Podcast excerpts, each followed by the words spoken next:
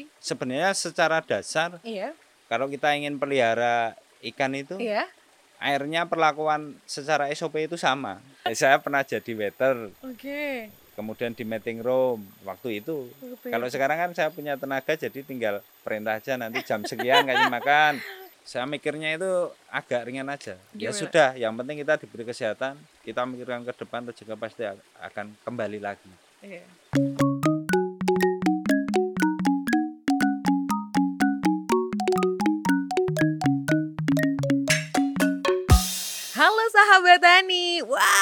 Banget kita udah on the spot langsung ngobrol barengan salah satu narasumber yang Feby tunggu-tunggu banget pengen hadirkan di konten ini Tani Yaitu Mas Budi Setiawan dari UPR Budi Fish Farm Halo Mas, bagaimana kabarnya? Baik, kabar saya baik. Alhamdulillah.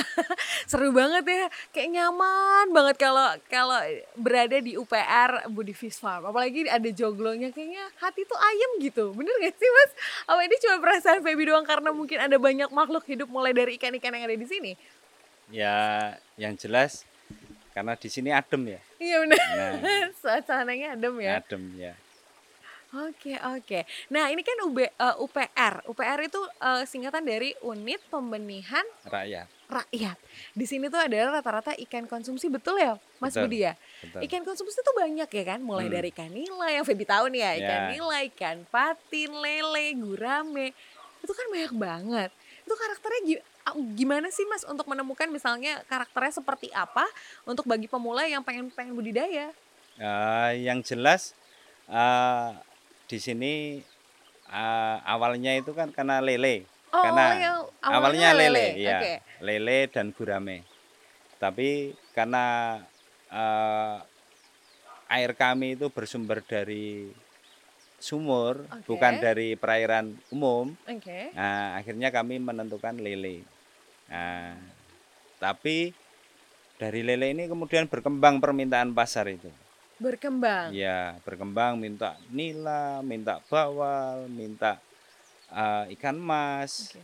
kemudian ada ikan koi. ah, Ikan koi. ya, Berarti kan hias juga ada berarti ya? ya cuma koi aja. Nah, itu. Iya, Nah, itu kan harus butuh air mengalir. betul. Nah, saya menyiasatinya kan eh, belajar dari akuarium itu melihat akuarium kok di situ koi bisa ikan bersisik kok bisa. Nah, akhirnya saya pakai blower karena kami belajar eh, Oke. perikanan ini karena otodidak. Jadi dari melihat proses di situ karena kami juga awalnya dari hobi aja, Hmm. senang. Nah, seperti itu. Nah, kemudian lama-kelamaan kami harus budidaya pembesaran. Nah, bagaimana menyiasatinya? Kemudian teknologi dari udang kita terapkan untuk budidaya nila yang membutuhkan oksigen tinggi. Seperti yang di eh, pekarangan kami itu kami manfaatkan untuk budidaya nila pakai kincir. Nah, seperti itu. Biar oksigen yang dihasilkan di kolam juga lebih banyak gitu Iya. maksudnya ya adalah. Jadi kan memang kita harus tahu karakter. Oh, ini lele itu Iya. lele, patin, gurame. Ini kan orang yang tidak eh, ikan yang tidak butuh oksigen itu. Oksigen Oke. banyak. Oke. Nah, sedangkan nila ini kan harus ada oksigen banyak. Nah, bagaimana kita agar pertumbuhan nila ini cepat besar? Ya harus kita kasih oksigen. Ah, kasih aerator atau kasih kincir itu. Salah satunya itu. Iya. Jadi memang beneran kita tuh emang bener-bener harus paham karakter budidaya yang mau kita kita proses budidaya gitu mau proses kita pelihara gitu ya. Iya, betul. Oke oke. Perlakuannya juga pasti beda juga. Mulai Nah. dari semuanya, mulai dari kolam, dari air itu ngaruh gak sih? Ya, ngaruh. Sebenarnya secara dasar Iya. kalau kita ingin pelihara ikan itu Iya. airnya perlakuan secara SOP itu sama Secara SOP-nya justru sama. sama Oke. karena apa harus kita siapkan dulu airnya umpamanya kolamnya baru ya harus kita rendam agar bau semennya itu hilang Oh. rendamnya kita pakai biasanya kalau enggak kita usap-usapkan pakai daun pepaya yang ada di sekitar kita kalau enggak ya batang pisang Hmm. kita rendam antara 7 sampai 10 10 hari 10 hari. Iya. Nah, itu kita rendam. Nanti gosok-gosokkan dindingnya setelah 7 sampai 10 hari itu kita bersihkan, kuras, bersihkan lagi, kita keringkan. Oh. Nah, kita keringkan baru diisi air lagi. Air baru. Air baru. Nah, biar kita bersihkan semennya hilang itu tadi tuh. kita isi air. Nah, setelah diisi air itu jangan langsung dicari ikan. Ah, ini Nanti rata-rata kan rata-rata kan petani habis masukin air terus cari bibit. Iya. Nah, itu sebenarnya kan harus didiamkan dulu antara 5 sampai eh, tujuh hari Oke. biar eh, apa keasamannya sudah berkurang. Jadi airnya itu netral gitu loh. Hmm, Nah, ketika kita rendam itu juga ada perlu perlakuan. Umpamanya kita kasih garam atau bisa kita kasih IM4 semacam probiotik lah Oh iya, baik, kasarnya. baik, baik. Nah, seperti itu. Kita tunggu 5 sampai 7 hari baru kita nyari benih. Oh gitu. Kadang kita suka cari benih dulu sebelum menyiapkan kolam dan segala macam itu berarti hal fatal banget ya buat Ya, pemula. Ya, sebenarnya itu sangat fatal. Walaupun sesehat apa pun benih yang kita beli, Seunggul apa pun. ya kalau perlakuan secara SOP dasarnya salah, pasti akan impact. Ya itu kadang juga umpamanya kayak musim penghujan sekarang ini ya. Iya, iya, ini iya. kan musim penghujan yang awal ini. Iya. Sebenarnya kan airnya banyak banyak keasamannya, udaranya kotor karena belum lama hujan, polusinya di udara banyak. Oke. Nah, pasti air yang turun, Turun? nih itu pasti kotor. Oh. Jadi pasti ketika kita eh, walaupun sudah lima atau tujuh hari ya harus kita kurangi ganti air yang baru. Nanti tunggu dua hari baru kita masukkan. Jadi ada step-stepnya dulu ya, maksudnya Ya. mulai dari si apa namanya kolam semennya benar-benar harus dibersihkan, harus digosok dulu gitu. Baru akhirnya kita tunggu berapa hari, airnya juga kita tunggu dulu, baru si benihnya baru boleh Cari. ma- masuk gitu, Iya, cari iya, gitu. Oh. betul. Jadi tidak hanya asal kolam diisi air Iya. langsung beli. gitu. Iya. Nah rata-rata kan Iya. orang awam itu biasanya rata-rata langsung airnya diisi langsung Langsung, cari. iya. Nah itu sebenarnya kan harus di, didiamkan dulu. Didiamkan dulu. Ya kalau perlakuan di tempat kami Iya. air baru itu kita rendam satu meter kubiknya kita kasih garam 200 gram. Garam, garam eh, ini Feby awam nih ya, Ya. Ini maksudnya garam-garam yang buat dimasak gitu. Bukan, Oh, bukan garam dapur. Nah, Garam apa ini tuh? ah, garam itu untuk ngasih minum hewan itu biasanya. Yang Oh. kasar itu loh. Oh, yang Nah. yang kotak-kotak kasar gitu. Bukan. Bukan gini mana yang sih? kayak pasir. Oh, yang besar-besar itu yang loh. Nah, itu. Biasanya garam untuk hewan itu tuh. Oh iya iya. Ya. iya. Nanti Feby masukin kan ceritanya Eh, pengen nih ya kan budidaya nila atau budidaya ikan konsumsi. Nanti masih masukin garam dapur. Salah juga ya. Ya, berarti. kalau nanti kan mahal banget. Oh iya ya. Mahal banget. Mahal banget jadi Ya. pengeluaran operasionalnya malah jadi mahal Ya, gitu. Tapi sebenarnya nggak apa-apa kalau pakai garam dapur juga. Ya kalau umpamanya adanya itu ya. Gimana lagi ya? Iya. Oke oke jadi memang karakter ikan memang benar-benar harus kita cermati dulu medianya juga dulu harus diperhatikan baru benihnya unggul gitu ya. Iya, betul. Sebenarnya sih kalau buat pemula nih kayak Feby atau kayak sahabat Tani yang lagi nonton itu lebih cocok kolam apa sih buat pemula? Kan sekarang lagi happening banget biovlog nih. Maksudnya kita uh, uh, kolam yang terpal Oh, gitu. iya. Itu kan lagi lagi booming gitu sekarang. Sebenarnya kalau buat pemula menurut Mas Budi itu yang pas yang cocok deh buat pemula gitu. Semel- sebenarnya kalau menurut Iya. saya semua ko- kolam bisa aja, Oh, semua kolam justru bisa aja. bisa aja. Oke. Nah, umpamanya punyanya kolam tanah, ya Iya. sudah, sudah ada kok. Kenapa harus beli, harus menghendaki pakai kolam Iya. terpal ya? Oh iya juga. Nah, kecuali Iya, memang pemula belum ada kolam, ya saya sarankan dari terpal. dari terpal dulu. Nah, Oke. karena apa? Biayanya lebih murah. Oke. Kenapa biayanya lebih murah dan itu efektif bisa dipindah ke mana-mana. Oke. Umpamanya kayak kolam belat di kolam saya itu. Nah, Iya. itu kan di depan rumah umpamanya mau ada event itu kan tinggal digulung, dipindah lagi. Iya. Nah, seperti itu toh. Tapi di UPR menyediakan juga kolam terpal dan segala macam nggak sih Oh, ada, kebutuhan? ada. Oke oke oke. Range harganya berapa nih mas? Ya, kalau masalah harga itu nanti bisa nego lah. Asik, mantap ya sahabat Ya. Tani. Oke, terus berarti apa aja medianya tuh sebenarnya nggak masalah gitu ya. Oh, enggak masalah. Tapi kita harus tahu nge-treatment si medianya gitu Iya, mulai dari si betul. semennya. Kalau Feby punya kolam tanah gitu, itu nunggu dulu airnya apa bagaimana? Ya, akhirnya dimasukin nanti Mm-mm. eh, tingkat apa namanya? robnya. Rob tuh apa mas? Rob itu umpamanya airnya tahu-tahu turun cepat. Oh iya iya iya. iya, Nah, iya. itu kan harus ah, kita treatment harus ada air yang masuk kalau kolam tanah itu memang harus ada air masuk. harus ada air yang masuk. Betul. Kalau tidak ada air masuk nanti robnya kan terlalu mengikuti kalau ikannya belum uh, kotorannya banyak. Oke. Kalau kotorannya sudah banyak, nah itu nanti dia akan menyumpat-nyumpat pori-pori. Nah, kita bisa mengurangi debitnya. Umpamanya untuk lele kan cepat. Iya. Umpamanya kita masukkan air aja cukup seminggu sampai 10 hari, kotorannya sudah nyumpeti ini pori-pori. Pori-pori si Nah, tanahnya biar iya. airnya ke mana-mana gitu iya, ya. betul. Oh, tapi sebenarnya yang lebih kolam tanah itu katanya nih ya, Vivi baru dengar eh, beberapa orang sih kalau kolam tanah tuh dia bisa ngasilin makanan dan tanpa kita harus kasih makan yang berlebihan seperti kolam semen dan eh, terpal. Betul nggak sih, Mas? Ya Budi? betul. Karena apa? Karena dia alam ya. Iya. Nah, dia akan muncul ini pakan alaminya, tapi ya tidak sebanyak harian. berikan ya. Kalau secara itu kan cuma untuk membantu ketika ikan itu datang kita tidak kasih makan dua atau tiga hari sampai empat hari aja nggak masalah karena pakan di situ cu- cukup. Cukup. Tapi setelah itu kan tetap baru dikasih makan pabrik ya. Iya, bener juga ya. Nanti dia kelaparan ya. Nah, nah, Oke, nanti kalau enggak ya orang rata-rata bikin kolam tanah untungnya gede nah, itu tak. Iya bener bener. Ya, seperti itu. Seperti itu. Terus sebenarnya kalau misalnya pakai pa- eh, kalau kolam-kolam itu kan biasanya pakai filtrase salah satunya nila. Nila itu pakai filtrase juga nggak sih? Maksudnya kayak air Fil- kincir. Oh, filterisasi. Iya, filterisasi. Sebenarnya enggak perlu. Nggak perlu. Enggak perlu. Nah, itu kan saya punya kolam di sana itu kan Iya. enggak pakai filter. Itu Iya. paling saya seminggu sekali kurangi airnya, Tambahin lagi nanti. tambahin lagi.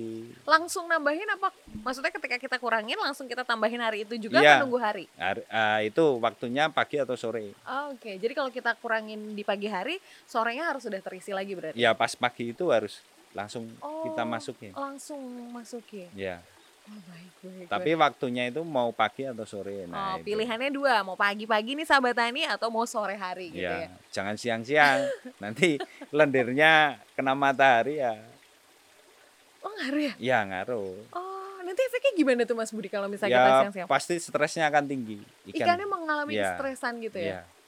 Karena ketika dipendekkan air, Mm-mm. airnya itu akan panas sekali. Hmm. Makanya kalau pagi-pagi, sore-sore. Nah, tapi setelah dimasukin air itu jangan langsung dikasih makan. Oh, Umpamanya pagi, Iya. ngasih makannya nanti sore. Hmm. Pas jatahnya pagi nggak usah dikasih makan. Sebenarnya ngasih makan yang bagus buat ikan tuh gimana sih Mas? Apa memang em, sehari tiga kali gitu kayak manusia atau atau gimana kita Eh, ngasih makannya? Karena kan yang yang kalau menurut saya Iya, loh ya iya, ini bener. karena nanti versi sumber itu beda-beda Iya ya. nggak apa-apa apa-apa. Nek bagi saya Hmm, itu mau dua kali, mau empat kali, mau lima kali Iya. atau sekali. Yang penting eh, kebutuhan pakan ikan itu selama sehari itu terpenuhi. Umpamanya jatahnya Oh. 4 sampai 5 persen dari berat badan ikan. mm-mm. Nah itu pokoknya diberikan umpamanya 4 persen diberikan sekali ya sudah Empat persen dari berat badan. badannya ikan. Iya. Oke. Jadi kalau di tempat kami setiap 10 hari sekali itu kan ada makan. apa penambahan. Jadi ditimbang Oke. nanti berat rata-ratanya berapa, kemarin ada kematian berapa, ah, nanti berat rata-ratanya ketemunya berapa, yang ikan yang hidup berapa. Ah. Nah itu kita kalikan. Kemudian kita berat badannya kita kalikan jumlah ikan yang hidup, kalikan 4%.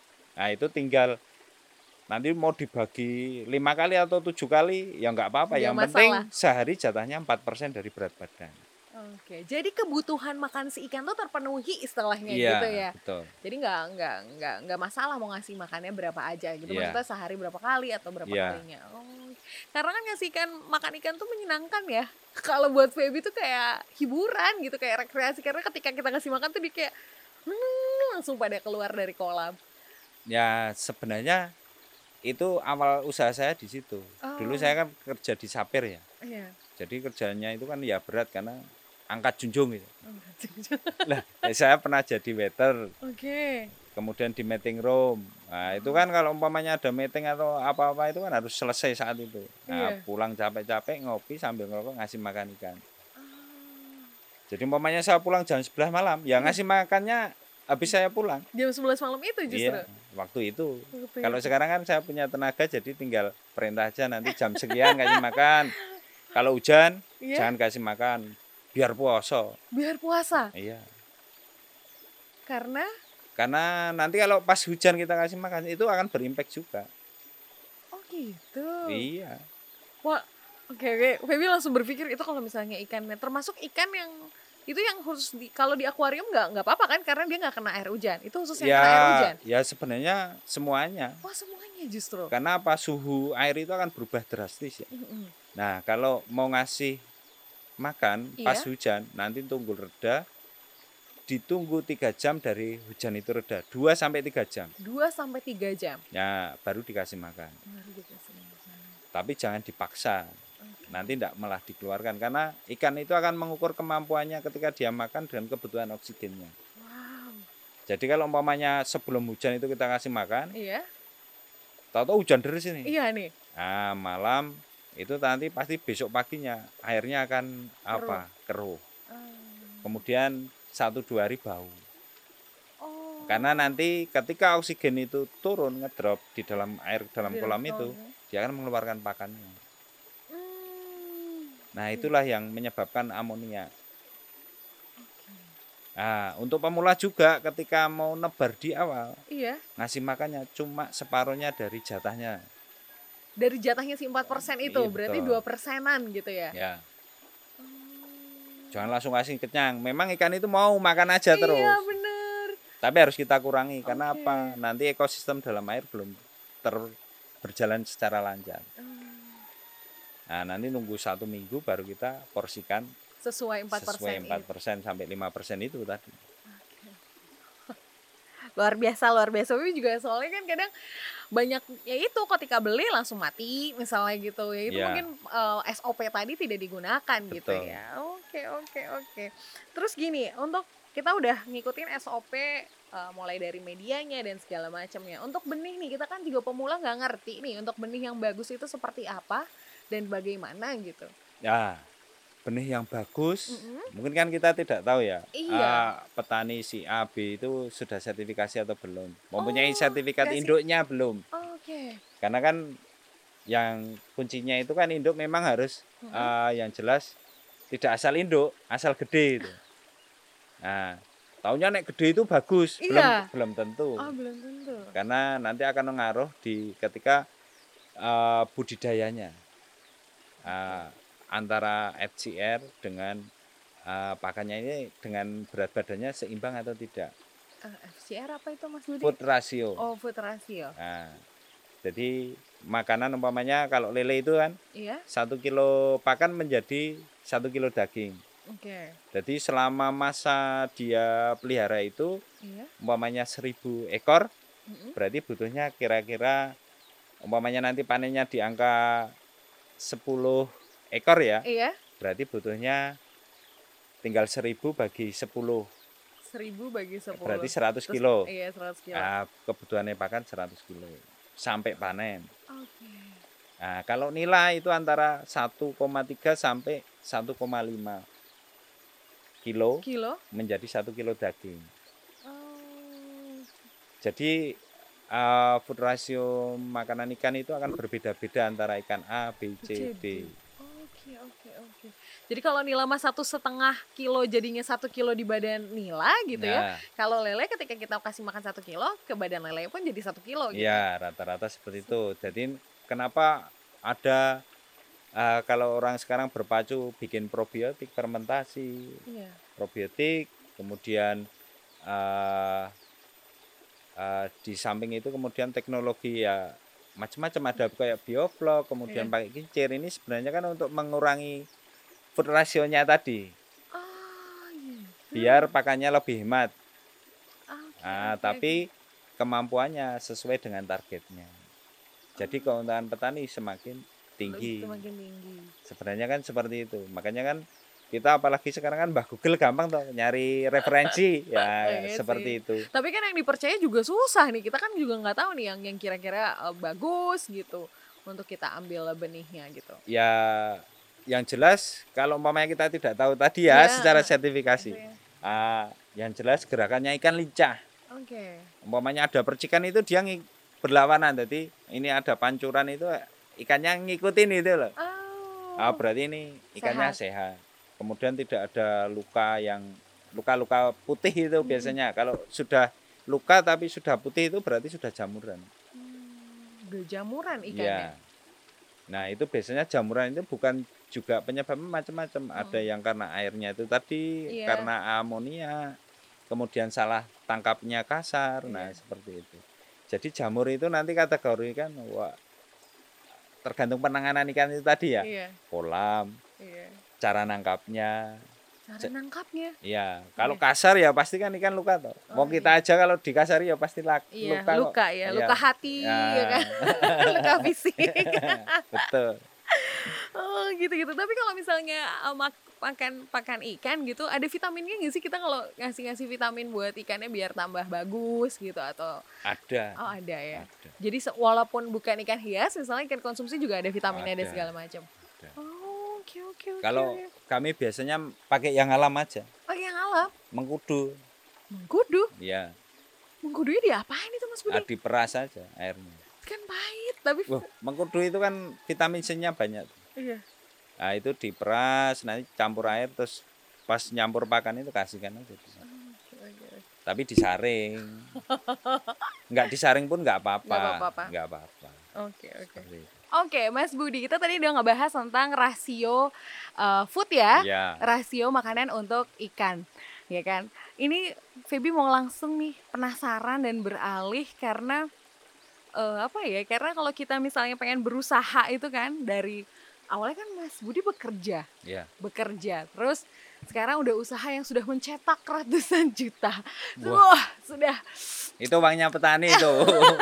kayak petani ya maksudnya sudah sukses lah dikatakan sukses dan bermanfaat buat orang banyak ya Iya. kan nah itu tuh ada nggak sih kayak misalnya eh, yang harus diperhatikan kita pemula untuk berbisnis di perikanan ini yang jelas kita mau apa ya kalau mau berbisnis itu kan kita lihat umpamanya oh yang paling mudah dulu umpamanya karena kalau umpamanya sumber daya alamnya kita itu yang kita punya itu umpamanya airnya terbatas ya lele atau Oke. apa oh iya iya kalau umpamanya airnya ngalir deras ya nila bawal nah, atau ikan mas itu kan butuh air yang deras Oke. jadi ketika mau pelihara itu kita itu kan itu. Kemudian rata-rata itu orang eh, vakum. Jadi kalau saya mencari, umpamanya saya usaha lele, mana ya yang eh, pelihara lele selain di, umpamanya selain di Budi Bispam, iya Ah, kan ada yang lainnya, umpamanya di se- sekitar. Nah, kita harus berjejaring.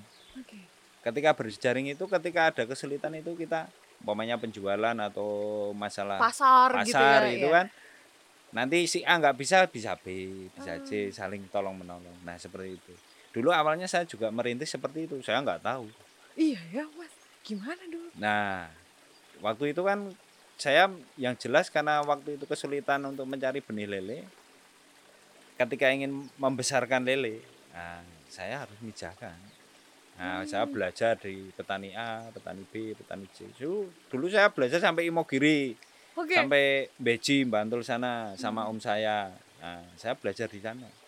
Terus pas gempa 2006 itu oh, di sana itu air terbatas kok bisa. Ada kolam-kolam itu waktu gempa itu karena Hmm. saya dulu juga di LSM ya di satu nama. Nah di Hmm. situ saya ikut pas korban itu kan saya di situ kok lihat banyak kolam. Nah di situ saya sambil bantu ya sambil tanya-tanya Hmm. di situ. Itu pakai air sumur mas. Peliharaannya apa? Lele gurame. Nah seperti itu. Nah dari situ terus kemudian saya wah saya membesarkan lele aja di rumah. Akhirnya saya mencoba gagal. Gagal lagi. Ya kita tidak menyerah. Harus belajar lagi karena saya belajarnya otodidak loh Iya. karena basic saya juga matematika komputer. Matematika komputer bukan justru? orang orang perikanan jadi kan harus belajar di situ. Oke. makanya saya belajar. Tidak pernah namanya orang budidaya itu jangan pernah berhenti belajar. Karena apa? Eh karena kita penduduknya semakin padat pasti eh, sterilnya air itu kan pasti berkurang ya. Oke. Makanya kan kenapa tadi saya perlakuan awal harus digaram biar parasit itu mati? Mati. Intinya itu seperti itu. Kemudian berjejaring. Nah itu. Itu baku orang mau mulai usaha. Harus punya membangun jaringan, jaringan. Sama umpamanya saya mau nila ya sudah mencari petani Nila. petani nila yang lainnya. Jadi ketika sudah bisa bertanya ada solusinya bertanya ke ABC nah, gitu. Tapi kan nggak semua nggak semua tempat bisa share ilmunya kan, Mas. Biasanya kan ya kita fan-fan aja ditolak ya cari yang lainnya yang Oh, mau kayak iya sih. Ya, Jangan pasti. menyerah gitu Ya. ya maksudnya. apa pun ketika usaha apa pun jangan pernah menyerah kalau kita melakukan sesuatu usaha itu yang jelas jangan mudah putus asa jangan menyerah kalau kita sudah di tengah-tengah ya harus lanjut apa pun resikonya Jadi kadang kadang kalau kita lagi usaha terus di posisi tantangan kan kita mundur lagi untuk nah itu kan sama aja membuang modal yang sudah kita lakukan Oke. nah ketika mau usaha itu kan orang harus berani rugi kalau nggak berani rugi jangan pernah menjadi pengusaha jadilah karyawan Iya ya bener ya. loh orang usaha itu resikonya juga besar tapi kadang kan sisi karyawan melihat juga wah Iya. kayak untungnya besar Ini gini ini tapi resikonya kan mereka tidak tahu. Iya nah seperti itu. Makanya ketika saya ngambil di petani ada masalah pasti saya komunikasikan. Ini loh ikanmu kok ini. Jadi dicari kesalahannya di mana? Biar nanti tidak terulang. Biar kualitas benih kita jadi petani merasa untung saya juga untung. Karena indikator saya usaha itu bukan di saya. Indikator suksesnya sukses itu bukan ada di, bukan di di Mas saya Budi justru Iya. di mana? di petaninya Di petaninya justru. iya karena kan saya bermitra dengan petani barangnya dari petani Oke. SOP-nya sesuai dengan kita Oke. ya toh Iya. ah kalau umpamanya saya yang kaya berarti ini ada yang salah ini Hmm. umpamanya saya sukses kok petani saya tidak sukses pasti ada permasalahannya ataukah masalah harga benihnya atau eh, manajemen secara pribadinya dia nah seperti ada yang salah. Karena ketika saya memutuskan bermitra itu kan kita sudah hitung-hitungan ya. Iya, Eh, benar. bagaimana petani itu tidak ketekak kasarannya itu kan merasa ditekan. Oke. jadi sa- saling sama-sama menguntungkan. Simbiosis mutualisme tadi Betul, itu ya. namanya usaha mau langgeng ya harus seperti itu. Tapi kalau menentukan nih mitra, Mas Budi menentukan mitra yang cocok dengan Mas Budi itu apa yang yang Mas di perjalanan yang jelas tahu? Oke, di perjalanan. orang yang konsisten dan punya tanggung jawab dia yang akan sukses Oke. Konsisten dan tanggung jawab. orang konsisten itu gimana ya apa yang dia ngomongin di A dia ya pasti ngomongnya sesuai Oke. karena di tempat kami karyawan apa pun itu akan tahu kok semuanya karena apa satu orang jujur karakter orang jujur itu kan susah sekarang mencari orang jujur Ya. karena ATM di bisnis saya itu semua karyawan tahu pinnya. ATM Mas Budi, iya. Karyawan Mas Budi tahu semua. tahu nanti jenengan bisa tanya. Kok bisa se seterbuka itu? Mas Budi nggak takut nanti uangnya dibawa lari? yang penting kita kasih masih dikasih kesehatan. Masalah rezeki itu Tuhan yang ngatur. Makanya berbisnis itu siap. Siap secara mental itu jadi tidak hanya mengejar materi saja tapi kan kita harus ngasih pendidikan yang bagus ya Iya.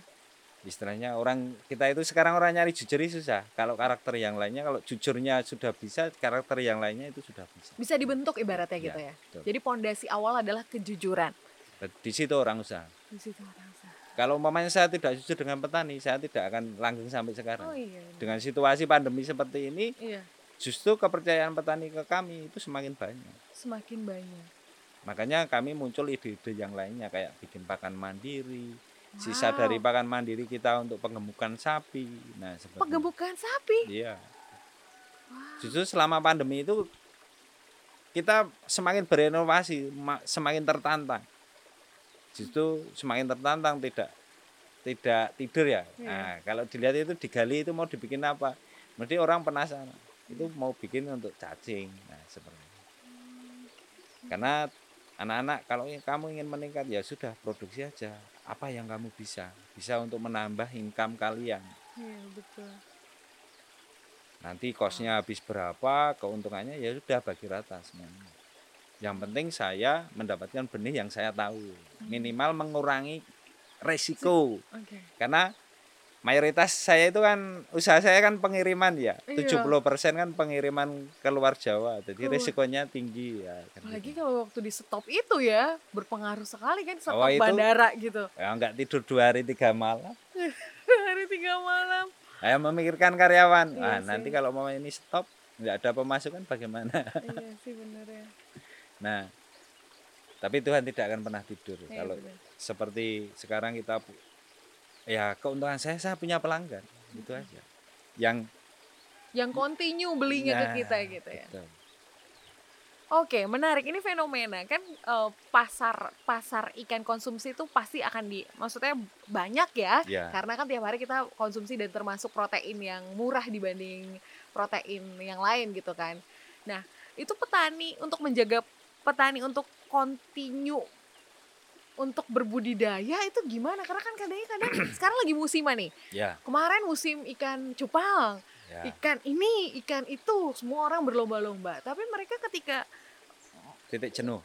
iya titik jenuh dan mereka udah yaudah gitu aja gitu. Ya, sebenarnya kalau budidaya konsumsi ya, Iya. saya sarankan ya harus mempunyai kolam eh, 12 sampai 13 12 sampai 13. kolam. Umpamanya kemampuannya pakai base itu ya ya sudah pakai base sesuai kemampuannya. Oke. Jadi tidak usah dipaksakan, tapi nanti kontennya tiap minggu masukin, tiap minggu masukin, tiap minggu masukin. Jadi nanti muter.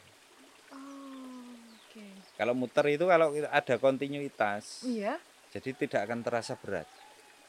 Memang berat itu ketika Di awal ketika ya? di awal. Apa pun orang usaha itu di awal. Ya berarti awal. Ya, di awal itu akan berat. Nah, di situ. Dulu ya orang memulai usaha itu tapi kadang orang melihat itu enaknya ya, Mbak. iya ya. Tidak mau lihat prosesnya ya.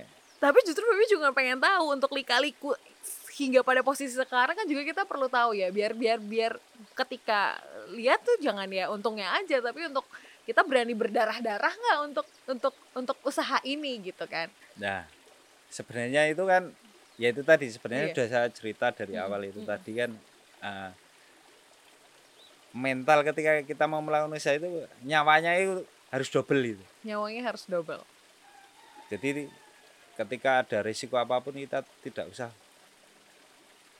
apa putus asa atau patah, patah semangat. Iya. Jadi eh, umpamanya ada risiko apa pun ya harus kita berani bertanggung jawab. Jadi umpamanya rugi pasti besok tidak akan rugi. Oke. Apalagi umpamanya orang pembenihan karena awalnya saya pembenihan jadi saya tahu Oke. ketika ini rugi oh besok nggak akan rugi pasti. pasti ya Iya. itu. Kenapa? Ya itu tadi saya sudah ngomong tahu Iya. Gusti Gusti itu tidak akan pernah tidur, kok. iya sih benar pasti kita akan kalau kita eh, semangat terus pantang menyerah ya pasti ya kita akan menuai men- hasil ya. hasil. Pasti ada perjalanan kita ada keberuntungan. Pasti. Pasti ada tuh iya. Nah nggak Ya, mungkin, mungkin. kita akan jatuh terus. Iya, iya. Wah, orang usaha aja kadang naik kadang turun kadang Iya. naik. Nah justru semakin kayak apa? Geraji ya. Geraji itu kan giginya naik turun naik iya iya turun. benar-benar ah semakin ini kita diuji terus iya. ah, semakin kita apa dengan segala kemungkinan itu wis safety. Oh, iya. kalau saya imbal, ibaratnya itu geraji oke. Kenapa? Semakin diasah semakin anu. kalau umpamanya kita ngirim ke sana pulangnya harus bawa apa? Itu kan juga geraji tuh iya. Ke sana ngantar ikan umpamanya Pulangnya- saya ngirim ke Semarang itu. Iya. Pulangnya bawa ikan asin nah itu kita olah bikin tepung ikan nah kan gitu. Oh, wow. Jadi ketika ke sana harus mikirkan pulangnya bawa apa bawa apa gitu iya Wah ini menarik nih. Jarang banget kita kalau ke suatu tempat berpikir bahwa eh, apa namanya apa yang bisa kita ambil dari daerah itu untuk kita buat sesuatu inovasi apa bener gak sih? iya Kan jarang orang berpikiran sampai sejauh sana. iya Biasanya ke sana ke suatu daerah hanya untuk rekreasi, untuk menghilangkan penat, tapi dia tidak tahu apa yang bisa dia manfaatkan atau diusahakan gitu ya. Mungkin Itu mental wirausaha kali ya itu ya. Kayak kayak kemarin teman saya Iya. kok kamu habis ngantar ngirim kan Bandara Semarang ya Iya. nanti pulangnya kamu ke Tambak Loro cari ikan segar di nelayan Oke. karena kemarin saya dapat info teman di sana itu kesulitan ketika mengeringkan baunya menyengat itu. Baunya menyengat. Nah, karena dijemur ya. Iya. Itu kan pemukiman padat. Oke. Nah, coba ke sana nanti nemuin si ini. Iya. Oh iya, ya sudah nemuin sana pulang. Udah nanti nyoba aja kita tiga kental atau dua kental. Manut aja regane. Wong kita baru istilahnya awal. Nah, untuk menjadi mitra itu kan kita manut aja. Iya Nanti kalau sudah terbentuk, oh ini orangnya kentunya, mas. Harganya nanti dia mau tidak mau kan pasti menurunkan. Iya, karena kan Nah. kita repeat order. Betul. Dari situ. Nah, makanya di masa pandemi itu justru banyak ide-ide gila itu tadi. Datang. Walaupun nggak punya uang, Walaupun nggak punya uang, tapi itu iya, seca- secara otomatis ada ide-ide keluar yang iya, yang inovatif gitu. ya. iya betul. Menarik yang gergaji. Itu Feby namanya lika-liku kehidupan apa naik turun kehidupan. Feby pengen tahu dong Mas Budi bisa share ke kita untuk titik terendah yang pernah Mas Budi alami pada saat itu. Pada Dua awal usaha 2012. saat 2012. Ya, Itu seperti apa Mas Budi? jadi waktu itu saya dapat orderan via teman yang sudah bersahabat tiga tahun. Udah se- udah sahabatan tiga tahun, Sudah, sudah jalin tiga tahunan. ya? Ah, kakaknya itu kan ada di Makassar sana. Oke. Itu minta orderan. Oke, wah kencang waktu itu. Nah, untung waktu itu saya safety-nya kan sempat ini ya. Saya nggak kebayar hampir 75 juta waktu itu. 75 juta. Iya, Zaman 2012. betul. Itu karena kalau saya hitung itu hampir 75 juta. Kemudian untung saya itu di petani bayar. Ikan yang Iya. dari mitra-mitra Itu saya itu untung udah udah, dibayar. kebayar. Jadi permasalahan saya dengan kargo saja. Iya, harga saja. Nah, waktu itu saya juga nego dengan kargo. Ya, yang penting saya tanggung jawab. Tapi kalau umpamanya kargo mau minta eh, harus dibayar lunas sekarang, ya saya pasti akan berhenti usaha saya. Saya punya jaminan eh, mobil, tapi itu pun baru setahun ngangsurnya, saya Hmm. bilang gitu. Hmm. Nah, tapi saya tanggung jawab. Jadi, ataukah nanti sedikit seminggu mamanya saya ada keuntungan saya titip untuk bayar mengurangi mengurangi Mengurangi di gitu ya. situ. Nah, akhirnya sampai sekarang ya terbangun kepercayaan itu. Mungkin kan ini kalau cek pengirim ikan yang utangnya banyak di kargo siapa pasti ya Budi Bispa gitu ya. Oke, karena pada saat itu ada orderan banyak dari Makassar. Jadi Dulu pasti zamannya proyek banyak itu 2012 perikanan itu. tanggapan istri pada saat terjadi titik terendah itu gimana? Ya saya itu Mas kok kenapa kamu nggak nggak nggak bisa nggak bisa tidur tidurnya kenapa? Iya. karena saya selama dua hari tiga malam ya mikirkan itu. Bagaimana saya nyarutang orangnya dihubungi nggak bisa. Iya. seperti itu. Kemudian bahasanya sudah dilempar sana dilempar sini. Ya akhirnya saya pasrah aja. Udahlah. Daripada kayak gini kita putus asa ya sudah kita hadapi saja. Terus saya yang ngomong terus terang. Saya kasihkan karena saya nggak mau telepon tadi Iya. bahasa via WA waktu itu SMS ya Iya, 2012 ya. ya Belum. saya SMS itu nah pakai SMS itu ya udah buktinya ini gitu. Iya. tapi itu saya saya sanggup saya tanggung jawab tapi kalau ingin minta uang sekarang mau- mau di planet kayak apa pun pun saya ndak ndak bisa jalan misalnya. kalau pengen jalan ya sudah solusinya itu setahun baru saya lunas Masya Allah. Ya ndak apa-apa Mm-mm. itu bagian risiko nah dari situlah kemudian saya semakin settle Oke. berarti orang yang seperti ini jadi saya sekarang itu orang yang tidak umpamanya ini ada bro besar gini nih ya saya nggak Nggak merungsing tergiur gitu ya? iya, betul saya justru malah saya eh, konsumen yang dia pembudidaya Oke, konsumen yang dia pembudidaya. ya pembudidaya pembesaran karena saya kan fokusnya di pembenihan ya Iya. Nah di situ nah ada lima tahun ini ya saya safety di situ jadi ketika di pandemi ini wah saya ya agak ketir-ketir itu ternyata justru pemerintahan di sana lebih kencang Lebih kencang. Tuh. berarti ini orang banyak akhirnya kan yang di sana juga bermitra dengan petani Iya. benih saya ditebar beberapa petani Iya. nanti ketika remaja dimasukkan ke karambanya dia. Dulu saya kerjasama dengan kalau saya sebut Pak Julius ya di Eh, oh. sana. Di Pontianak itu. Itu dari 265 karamba sekarang 1365 seribu tiga ratus? 365 isi karamba. satu karambanya kan berarti gede banget kan ya? Dia ada empat lokasi di Sungai Kapuas.